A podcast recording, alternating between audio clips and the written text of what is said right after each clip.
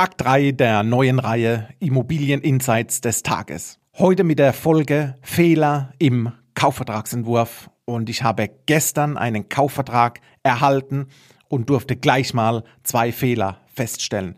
Welche das waren, erfährst du nach dem Intro.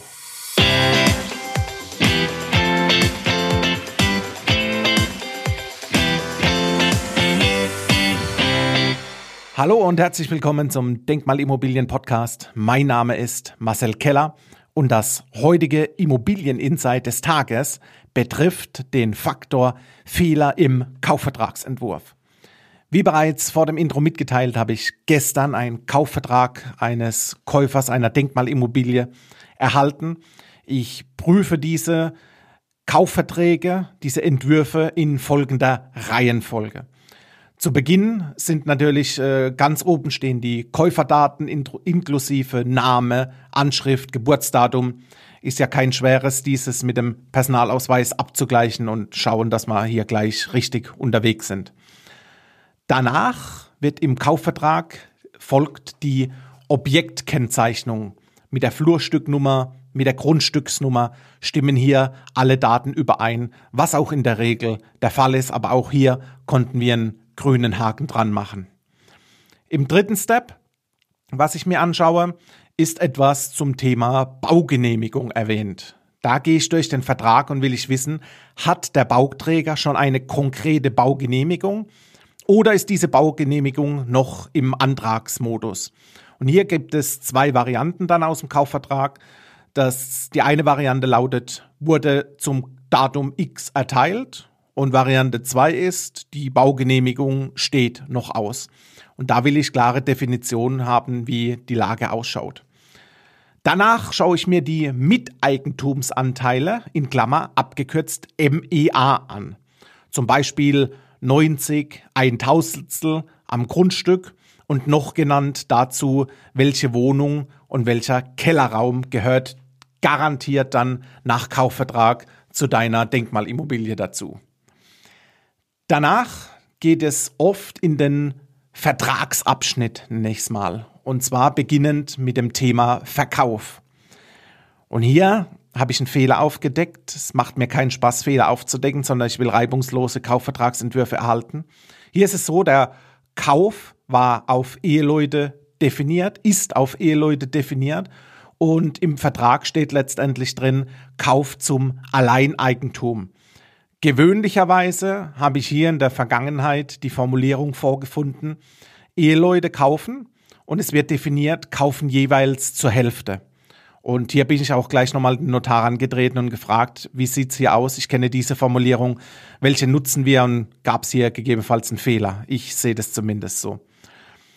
Ist der Verkauf mit den Gegebenheiten, nenne ich es mal, definiert? Ist es immer wichtig zu prüfen, wann die, Achtung, zuhören bitte, Punkt eins angestrebte Bezugsfertigkeit fixiert ist.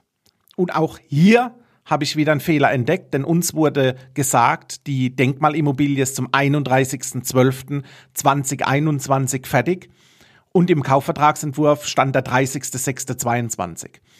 Und zum Zweiten, wann ist die garantierte Bezugsfertigkeit? Und in der Regel findest du hier so eine zeitliche Differenz von rund drei Monaten. Also wenn 31.12.21 Fertigstellung ist, ist die garantierte Fertigstellung dann 31. März 2022. Drei Monate Differenz. Nach dem Verkaufsabschnitt folgt die Kaufpreisdefinition im Denkmalimmobilienbereich auf drei Teile aufgeschlüsselt und sehr wichtig, sehr wichtig, diese Kaufpreisaufschlüsselung. Drei Teile. Teil 1 ist der Grund und Boden in Betragshöhe anteilig vom Kaufpreis. Punkt 2 die Altbausubstanz und Teil 3 der größte Part bei Denkmalimmobilien die Sanierungsleistungen. Denn letztendlich können wir diese Sanierungsleistungen über zwölf Jahre von der Steuer absetzen. Das bedeutet, wir investieren in der Steuererleichterung und das Ganze garantiert im Einkommensteuergesetz auf Paragraph 7i kannst du das nachlesen und finden. In dieser Zusammenfassung wird letztendlich danach nochmal die Kaufpreisfälligkeit fixiert. Der Kaufpreis, der darf in maximal sieben Raten von dir, also vom Käufer, abgerufen werden. Wichtig zu wissen hierbei ist, der Bauträger muss immer erst leisten. Danach wird geprüft, ob die Leistung stattfand, vorausgesetzt, du hast ein qualifiziertes Baucontrolling auf deiner Immobilie mit drauf. Und wenn das Baucontrolling gegebenenfalls auch durch den TÜV gefertigt wird, bekommst du, ich sag mal, einen Bericht, ein Protokoll, eine Fotostrecke, wo alles dokumentiert wird und dann wirst du zur Zahlung gebeten. Das bedeutet erst Leistung des Bauträgers, dann Lieferung auf Euro-Ebene durch dich. Das sind eigentlich die Hauptpunkte, die ich mir im Kaufvertrag anschaue. Es wird oftmals noch teilweise zum Thema Contracting, wenn es irgendein besonderes Wärmeverfahren, ein Wärmeversorgungssystem gibt, wird nochmal eingegangen.